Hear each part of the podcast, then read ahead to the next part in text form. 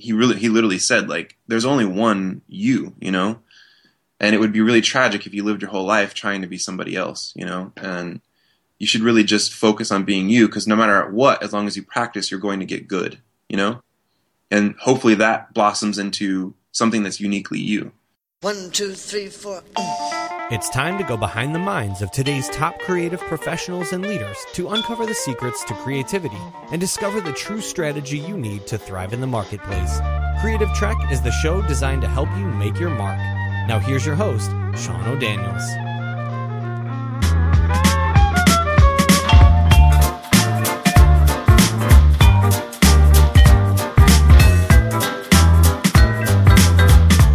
Creatives, welcome back to the show. And before I get into my next guest, I just want to remind you to head over to iTunes, leave a review for the show.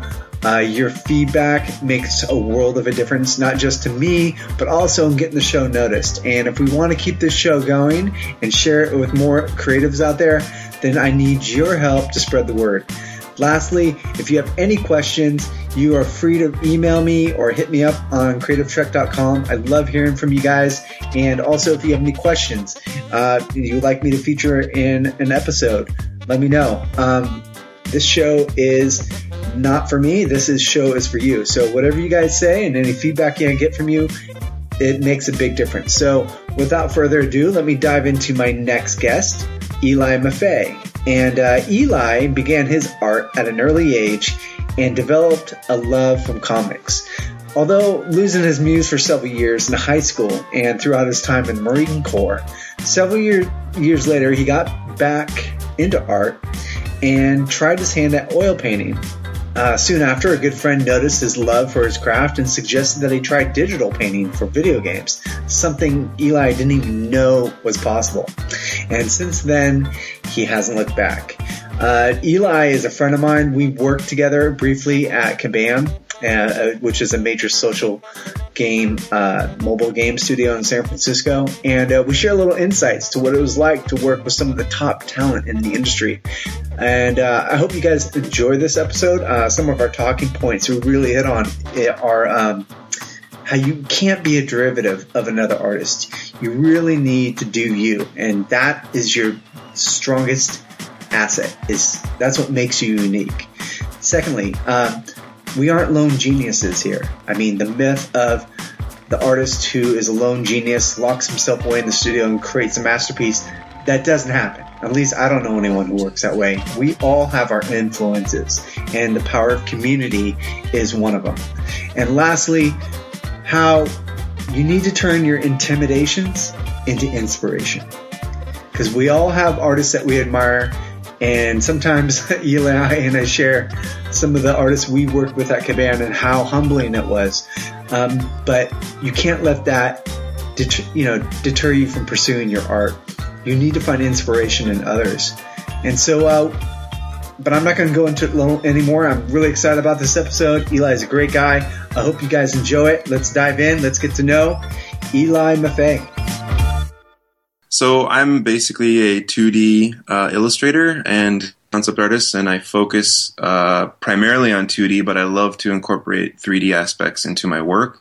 I'm really just solely focusing my career on the uh, space of games right now, and kind of hoping to work my way into uh, doing my own thing with some of my own ideas because I have a bunch of stories that I've written and games I'd like to see made.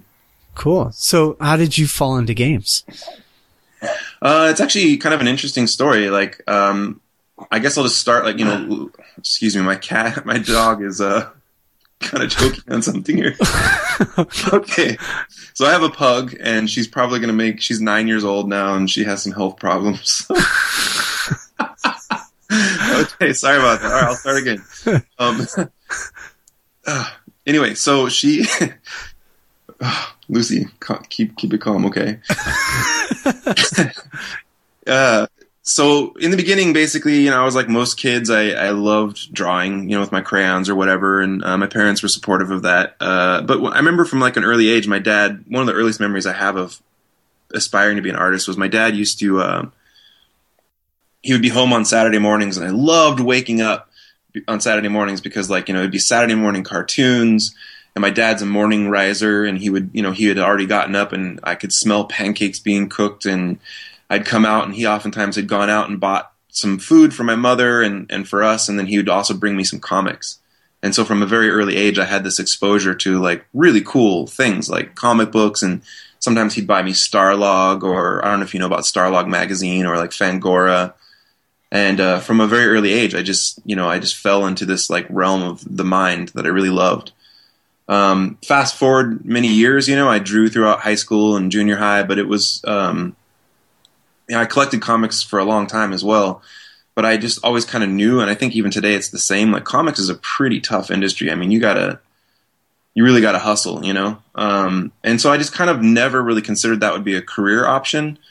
Um, and and actually, in the summer before fifth grade, I got shot in the eye with a slingshot, and I lost my vision in my right eye and that really kind of screwed up a lot of um, things that I thought I could have been doing. Um, and so for a, long time, I put some things on the back burner, like being an artist, or you know, for a long time, I wanted to be a, a pilot for for some time in like the military.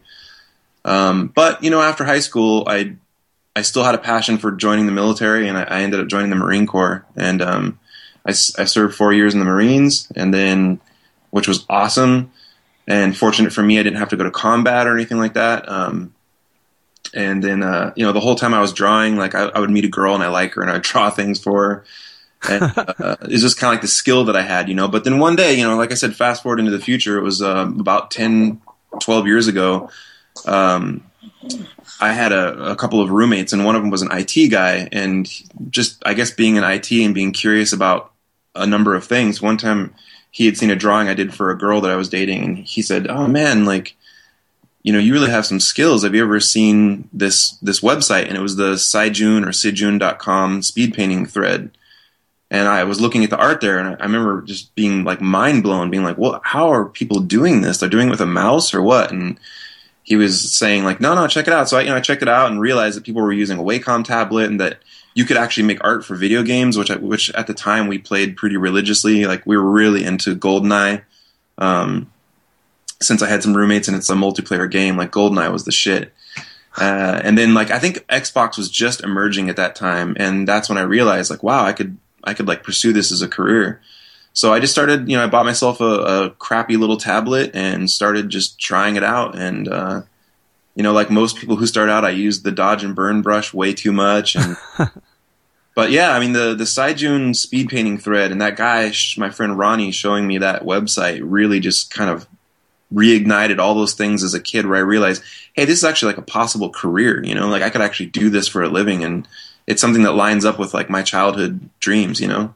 I think so. Well, your work is amazing. And, uh, you know, for the audience that doesn't know, I, I worked with Eli briefly at Kabam. And, uh, so I've, I've, I've seen his work evolve incredibly over the last few years. I mean, you're diving into all sorts of new platforms and tools and you've gotten really solid with 3D and, um, no, your work is, is amazing. So thank you. Yeah, I really enjoyed working with you as well, man. Like, but we were really fortunate at Kabam having like, and you interviewed Karla and there was so many like emerging artists there from like you to Karla to Brian Mathias to like just everybody, you know. I mean, nobody you know is no probably knows Jason Courtney, but that guy is just a monster of an artist, you know. He's he's one of those like back burner guys who doesn't ever like really expose himself, but geez, he's incredible. Yeah. I mean, there was a that was a really unique time. I mean, we had everyone with like Alan Williams, mm. uh, you know, Josh Veers, uh, you know, um, God, the list went on and on and on. Um, yeah, Den Yang, like it just goes yeah, Den Yang, forever, yeah, yeah. So no, those were yeah. It was a renaissance. Kabam had the top art team probably in the whole industry, and they didn't even know it. Yeah, gosh, um, you could just keep going. It's like McLane Kindry, like Zach. I mean, everyone was there. Yep. Anyway, it was fun. So anyways, yeah. So Eli, you know, as you know, Creative Trek, the show is really about the artist journey, you know, your highs and lows that you go through your career. You know, coming up and kind of being self-taught and, you know, coming out of the Marines and deciding to be an artist is quite a leap. Did you ever have like a philosophy or kind of a, a perspective or quote that, that inspired you or kind of kept you focused on your goals? Yeah, I mean, I've always liked. Uh, I think a few people have tossed this around, and it's really great for creatives. But I always loved the Henry Ford quote of, you know, if I had asked people what they wanted, I would have built a, ha- a faster horse. Um, that's really helped me in my career because we're constantly bombarded with new talent and all these people who are just achieving like amazing things with their hands and there's just their their base skills. And it's so easy to get lost in just like you know following what other people are doing or just like following a trend. And uh, you know I, am a, I'm definitely uh, fallen prey to that numerous times. But you know I always remind myself like if I do what I think the audience wants then I'm not actually going to make something innovational or something that like pleases me and so that actually really drives me to just constantly remind myself like there's only one Eli, you know, there's only one Sean O'Daniels. And like for better or worse, whatever you make, like, you know, we got one life to live, so just make it your pure idea, you know, without listening to what everyone else is saying, you know? It's how you contrast yourself in the marketplace too. You know, your own ideas, your own style, your own voice is how you get noticed of course, we always admire other artists and we're always trying to learn from other artists. And oftentimes we implement their styles into our work here or there. But you don't want to be a copycat because then you're just an, another derivative of someone else. But so, that being said, like, you know, we were kind of discussing this earlier, like, you know, in, in, a, in a sense, we were saying like, you know, no man is really an island. That's why this creative trek series is really great because we can be inspired in a different way from from people who are sharing our journeys you know our similar journeys. And like you were saying earlier like realizing that you're really not alone that people have some of the exact same sentiments you have. And like you know left in a vacuum your brain can just sort of ruminate over these to a point of you know paranoias or even like you know you know soul crushing fears. But you hear from other creatives that wow they're experiencing the exact same thing or something very similar. And it's really refreshing. And in that vein I wanted to say that like Van Gogh has also been like a really big inspiration to me, or Van Gogh, or however you say it. But you know, his story is like tragically beautiful, and as unique as he always remained through everything. No matter how much criticism he received, how many paintings he did not sell, he just remained himself. But even still, he was inspired by Japanese artists. You know, so it's it's really cool how our career is like. You know, you want to follow your heart and your passion but at the same time, you really can't avoid being inspired by other people. You know, I think that's one of the really beautiful things about being an artist. Yeah, it's a fine line. I think a lot of artists find themselves being inspired by another artist's work and being completely intimidated. yeah, exactly. you know? Every day is a new day. Yeah, turn that fear into inspiration. There you go. Yeah. yeah, I think like one of your questions is is sometimes like um, you know, what is your your lowest low, right? In your yeah. And I always feel like it, it's yesterday. You know what I mean? my last work of art, that was my lowest low. exactly. Like yesterday is always my lowest low, and then like you know my highest high is always like today or tomorrow. You know, like I. Yeah. I feel really inspired by the unknown. Like that really drives me. I, and I think that's the reason I'm attracted to being an artist is because you could just never master it ever. Right.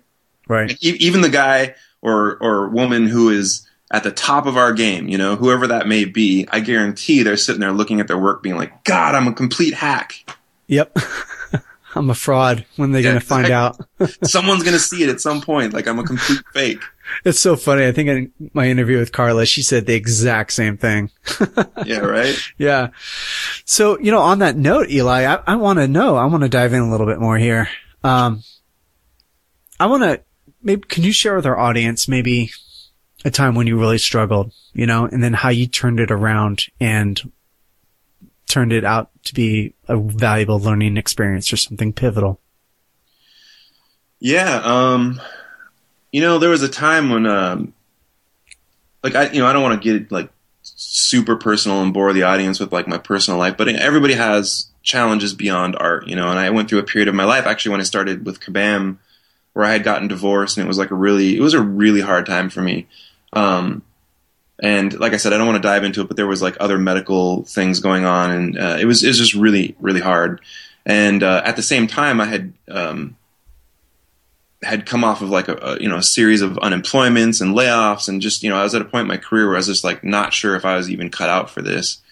And then having the personal drama in my life that was sort of perpetuating this feeling of like, you know, I'm just not good enough that was all combined with going to Kabam and then sitting next to artists like I mean I sat next to Mitch Mohrhauser for a while and like Yeah. He, Talk about soul crushing, dude. Like that guy paints like fish breathe water, man. Like it's Yeah. just, it was like, you know, he's amazing. And I, I remember I, it was a really tough time for me, man. And, um, I, I don't think I handled myself super well, but, um, the thing that got me through was just that quote that I talked about earlier, the Henry Ford quote. And I remember I was actually talking with my father, uh, cause he's been a big inspiration to me as well. And he always kind of really just nails down like reality for me. And uh, during that time, I was having a lot of talks with him, and he said to me, you know, like, because I was not only struggling with my identity as as a as a human and having this divorce and stuff, but also as like um you know as a partner partner to my ex, but also as an artist. And my dad was just saying like you know he really he literally said like there's only one you, you know, and it would be really tragic if you lived your whole life trying to be somebody else, you know, and you should really just focus on being you because no matter what, as long as you practice, you're going to get good, you know Yeah. and hopefully that blossoms into something that's uniquely you. Um, and that really that really helped me, you know, and it helped me kind of push me through. And then like uh, for a while, I sat next to Karla Ortiz, and she was like instrumental. Her and Charlene Fleming were instrumental in like really helping me resolve a lot of issues as, a, as an artist, you know. Mhm. Uh, Pete Mohrbacher also was there, and he was also That's right. Really, yeah, I had a really good, a lot of good talks with him, you know. Yeah. Yeah. No, that's, that's really sage advice from your dad.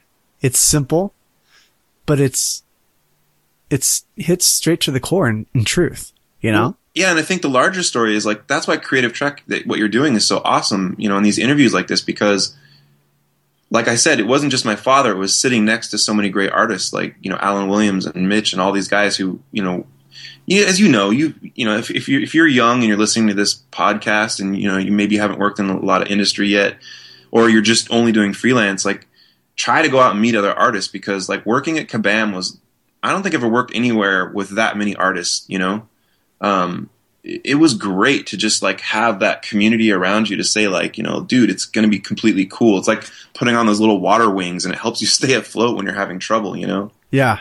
Surrounding yourself with talent really matters, you know? There's that saying, you're the sum of the five people you surround yourself with, right? oh wow i haven't heard that Yeah. And so when, when you do surround yourself with people like that, it ends up being a reflection of who you're going to be in the future, right? Where you're going. And yeah, I completely agree. Being involved in art communities or having a, a, small master, mastermind or network of artists that you can get together with and, uh, just kind of like support each other, encourage each other, and also, you know, bust each other's chops from time to time, yeah uh, is really important. So, um, well you know to add to that by the way i didn't go to art school or anything. Like i, I studied history at uc davis and then I, I decided to take an art degree at the same time just because i wanted like a double major. But i mean at davis it was just like these old ex hippies being like paint your feelings who cares? You know they're like fresnel effect what is that? You know what i mean? Like i really couldn't get the solid basics that i was looking for from that but i just did it just to have an, a degree in art. But um you know at the at the time like things that were instrumental to me were like Gnomon and like the community that that was starting to build up around you know being an artist you know what i mean Right. Yeah. It's, we didn't have those when we were growing up. I mean, it's people today, young artists coming up, they have so many cool opportunities and classes and courses and just video tutorials at their disposal. It's amazing. It's yeah absolutely think- amazing. I, think the community is essential and not just the support role but also as you said like you know joining kabam was actually the first job in games that i had had where i, I had been surrounded by so many artists and having such huge critique sessions hmm I mean, dude, since I didn't go to art school, I wasn't used to it. And like, that's what I mean. Like, that was my lowest low because like going in a room with all these people who are amazing and having them honestly critique your work, it's easy for a guy like me at that, that sort of low emotional state in my life to take a lot of it personally, you know? And Mhm. lucky for me, like over time, like I realized, man, critiques are so valuable to your process and so valuable to your work. You know what I mean? Because they basically just allow you to accelerate to a masterpiece, you know? Because Yeah. without it, it might take you months to, to like reopen an image and go, oh crap, like I didn't even see that glaring mistake in my face, you know? Right. Uh, I think it's called like uh, co- cognitive blindness. Mm. that's something I recently read about. That's been another huge inspiration to me. Is reading. Uh, you can read about it on Wikipedia. There's some other various names for it, but I think it's called like cognitive blindness, and it's just essentially like maybe you've seen that video on YouTube where they have some people. Um, I think they're bouncing basketballs, and like half of them have red shirts and half of them have whatever. Oh yeah. They go along and they drop things in a bucket or whatever, and you're supposed to count like how many drops something in a bucket you know, with the red shirts. But in the middle of it, you know, when it's all done, most people get the answer right. Oh, like 12 people did it. Uh, but then they say, now watch the video again, but don't focus on the red shirts. And then um, basically, like a dude comes out like in a pilot suit and waves, and they're like, I didn't even see that. Yeah. And so it's like an example of cognitive blindness, where it's like in our daily work, the reason we flip our canvases and stuff or look at things in a mirror, you know, is because we're trying to flip our brain from like, you know, to be able to see stuff. And I feel like that's the value of critique, you know, like having art peers be able to look at your work and say, from an objective standpoint, like, dude, that is the wonkiest hand I have ever seen, you know? yeah. No, that's, that's, that's really true. I mean, it's, but it's also, it's an art as well, critiquing, you know? Yeah, yeah. Constructive criticism, um, which is one of the things I learned too. I mean, I'm self-taught and I've had nothing but hard, blunt criticism throughout my entire life, you know, going back as far as I was when I was young and my dad, right? Um, so for me, I had really thick skin, but learning how to give really constructive criticism to other artists in terms of like couching, you know, um, it's, it's a, something people use every day that I never really had thought of or been taught. And it's basically introducing a, a comment that's positive, then giving your crit and then closing it with something positive right? Yeah. It goes a long ways in people being receptive or even listening to, uh, you know, the changes or advice you're giving. And, uh, you know, so yeah, it's very valuable to have those kind of crit- critiques. And, um, you're right. I mean, being in an environment with that much talent on a daily basis and having, would we have those art reviews like every, every week or every few days a week, um, was a very unique experience. It was, I still cry when I look at some like Mitch's artwork, you know. Yeah, yeah. God only knows. I mean, what he's doing now. Like he's been so quiet. Like I'm so scared when he has an art dump. I prepare myself with a lot of meditation. no, but I mean, honestly, like I, I think like one quote that I've invented for myself that I would say applies to all this is, you know, mistakes are sexy, and this whole idea of critiques are valuable and everything. But you also have to learn as an artist to accept when someone has a critique and you say, you know what, I'm going to leave it because sometimes wonkiness and se- and mistakes are actually really sexy. You know, um, I love that we're interpreting life or nature or our dreams or whatever, which you know, which are really just a metaphor for for life. You know, and I like to see things to not be perfect all the time. You know, like I've been into comics again a lot lately and looking at Mignola and you know, one would argue that a lot of times a lot of his stuff is really kind of wonky and but it's it's drawn to like some symbolic perfection, you know? Yeah. Or Paul Pope is another great comic book artist, but he's completely wonky, you know? But in some way, like I find that has a really beautiful character, you know? But if somebody were always always sitting down and telling Paul Pope like, oh, that hand is a little wonky, and if he listened to all that and corrected everything, you know, it might actually kind of destroy his signature look. You know what I mean? Yeah. So I think critiques are valuable, but you just got to kind of take a little bit with a grain of salt. Experience will teach you when to take it or leave it, you know? Yeah, no, very well said, you know. So Eli, you know, um, you shared some wonderful advice that your father gave. And, uh, but is there anything, is there any one moment out there, another moment maybe that was like the best advice you ever received? Yeah. Um, I remember Craig Mullins actually said, uh, when I was part of the Sijun forums, he said, you know, that drawing is, is everything. Like when you're painting, you're drawing. When you're doing anything creative wise or drawing. You know, I never really understood that, and um, but it's bounced around in my head for a long time until finally it clicked. You know. Uh, and so I think the greatest piece of advice I was ever given was, you know, especially on some of my work, is like you're you're you're painting, you're not drawing. You know, like you're looking at it like a painting, you're not looking at it like a drawing. Um, and that, like I said, it was mind blowing at the time because I was like, what does that even mean? Like, of, of, course it's a painting. Like, but I think what Craig was saying was that, you know, all of your strokes, whether it be with a brush or a Wacom or a pencil or a pen, like it's all drawing. You know, you have to be mindful of the draftsmanship and you know, the sort of technical aspect of drawing with, with your work. Yeah. It's just different size brushes, right? Yeah, because dude, if you can draw it, I guarantee you can paint it, sculpt it, anything, you know? Yep. Uh, I work with Mike Mattesi right now, who is the author of all the Force books. Um, he's pretty awesome. He worked on like Lion King, all over the place. He's a really great boss. But uh, you know, we talk a lot about about the philosophy of art and like drawing and force and all that. And like, you know, without drawing, it's you really just that's your chance to discover and explore and really research like how things work.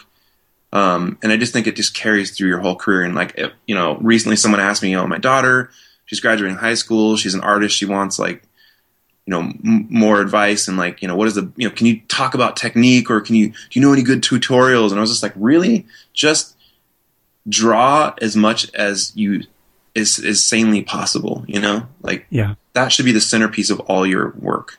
Yeah. So I agree. I think draw more, draw everything. It's amazing how many people can naturally draw when they're not thinking about it, you know? Like I can't Oh, yeah. tell you how many people have been like you know, describing an like a designer, say in video games, is somebody like they have an idea and they're like trying to explain it to you as a concept artist. And sometimes I'll just be like, "Hey, just draw it," you know. Mhm. And if if you can catch them in a moment where they don't like have any fears rise and they're like, "Okay, well, I can't really draw, but let's see here," they'll draw shit sometimes. And you're like, "Dude, that is amazing!" Like, I, I just don't, I, I don't real, I don't think people realize like how intuitive it is for most of us. But you, it, the the hard part is just accessing that region of your brain, you know. Yeah. Just letting, letting it come out, you know? Yeah, just opening your mind, and that's probably why the TED. I haven't watched these, but you were saying that it's instrumental in like learning or listening. Sometimes I think because it just it just channels some sort of like open flow in your brain, you know, where you can, you know, let ideas come and go freely, you know. Right. Without over analyzing them, overthinking them. You just, you just turn into a sponge, right? Yeah. That's what happens when I doodle. It's not like I'm tuning out. I'm just processing what I'm hearing in a more efficient way. you Yeah, know? yeah. So, yeah. Well, my teachers wouldn't like it, but hey. anyway, so, um, I want to ask you if you could share with the audience, uh, one book, and it, it doesn't have to be an art book. It can be any book that, you know, you would leave to like your loved ones before you passed. One book. What would it be? The Way of Chuang Tzu. Uh, the translation by Thomas Merton is really good. It's a um, it's a book of parables, basically about um, a man named Chuang Tzu who lived in uh, the Axial Age, which is like 500 BC in China. And um, some don't know if he actually existed or if he was just like a secondary writing of Lao Tzu, who is the the founder of like Taoism. But that book has been like just amazing for my whole life, you know. So elaborate. Um, well, it's it, you know I would want uh, the reader to read it because there's they're just basically parables, uh, which are like short little stories, little anecdotes. Um, sometimes they're poetic, more poetic than others. Uh, sometimes they're just straight to the point. But um, you know, I think one of the things like Chuang Tzu said was the wise man will hide, and what he meant by that was you know the pursuit of fame or politics or all these things are really flawed inherently because you just are climbing from a higher rung to attract attention and fall from a greater height. Um, but he always preached, you know, believing in your passions and pursuing them. You know, like he, he has a parable. I'm probably I'm not going to get it verbatim, but basically, he said, you know, when an archer shoots at a target, he has all his skill. But as soon as somebody comes along and says, challenges him to a contest with, you know, for a prize, like a, a sack of gold or something, then suddenly his hand becomes shaky and he misses the target. Um, and I think the, you know, the underlying message there is like when you do things for the love of doing them, you do really, really well. But when you do things for the love of attention or for fame, you become unsure and shaky and it's it's all for naught, you know? So yeah. I really like Chuang Tzu. Well, that can open up a whole new conversation there. So, um, Eli, you know, we got to wrap up here really quick. I'm going to get on to my last question here with you, and uh, I'm sure you know what it is. I want to know what your definition of art is, and if you think you create it, and if you do, why. Well, a I do think I create it because I I think that art. I think one of your other maybe Kieran said this, um, Kieran Yanner, but I mean I feel like I've listened to a lot of your podcasts, but I feel like art is just it's just kind of anything that we create, you know, um, with our hands. Uh, it's everywhere. I mean, when I was a kid, I didn't realize that it permeates every single thing from like covers to ads to, you know, in my house right now, I have this cool thing from India that I bought, this like little, uh, silk screened or I guess they use these dyes and they tie off sections, kind of like a tie dye of a, you know, of like a weird sheet, but it has like the Buddha on it and stuff. And I mean, just art is everywhere. And, you know, having been to India and see just how or when I was in Thailand, like seeing how naturally some of these people who are getting paid nothing just make beautiful pieces of work, whether it's handcrafted things or paintings or whatever. I mean, it's just everywhere. It's just anything that we, you know, sim, you know, create in symbology. You know, I guess that's the thing. Is like art to me is is a symbol for reality. You know, and so I guess by that definition, maybe I'm not making art. I hope I didn't bore everybody with my weirdness, but thank you so much. Yeah, man. Me, um, man. Tell our audience where they can find you. Yeah, um, I you know back in the I guess early 2000s when it was fashionable to have a, a pseudonym, I went by Screaming Zen. So you can find me at screamingzen.com or I've recently switched it to elimaffei.com. And uh, you could also email me at screamingzen at gmail.com. So there you go. Well, Eli, man, thank you so much, man, for taking the time to be on the show and uh, sharing your story, your journey, and your incredibly deep insights. For sure. And we're close, so let's get that coffee, man. Yeah, let's go grab that coffee. All so, right. uh, yeah, man, thanks. And uh, I want to wish you the best on your creative trek. Thanks, John. Hey, I hope you enjoyed today's episode. I want to thank Eli for being such a wonderful guest. You know, Eli shared a lot of personal stories I had never I wasn't aware of, and uh, I want to thank him once again for being so honest and authentic today. Lastly, you know, I hope you guys take away the message from this episode uh, to do you. You know, be unique. You know, do things in your own voice. You know, definitely pull inspiration from other artists that we you look up to and admire, but don't let that hold you back. Find inspiration in things that intimidate you and uh, follow your fears. You know, I think that's what's going to make you prolific. That's what's going to make you stand out from the crowd and uh, keep at it, you guys. So uh, until next week, get out there, go make your mark.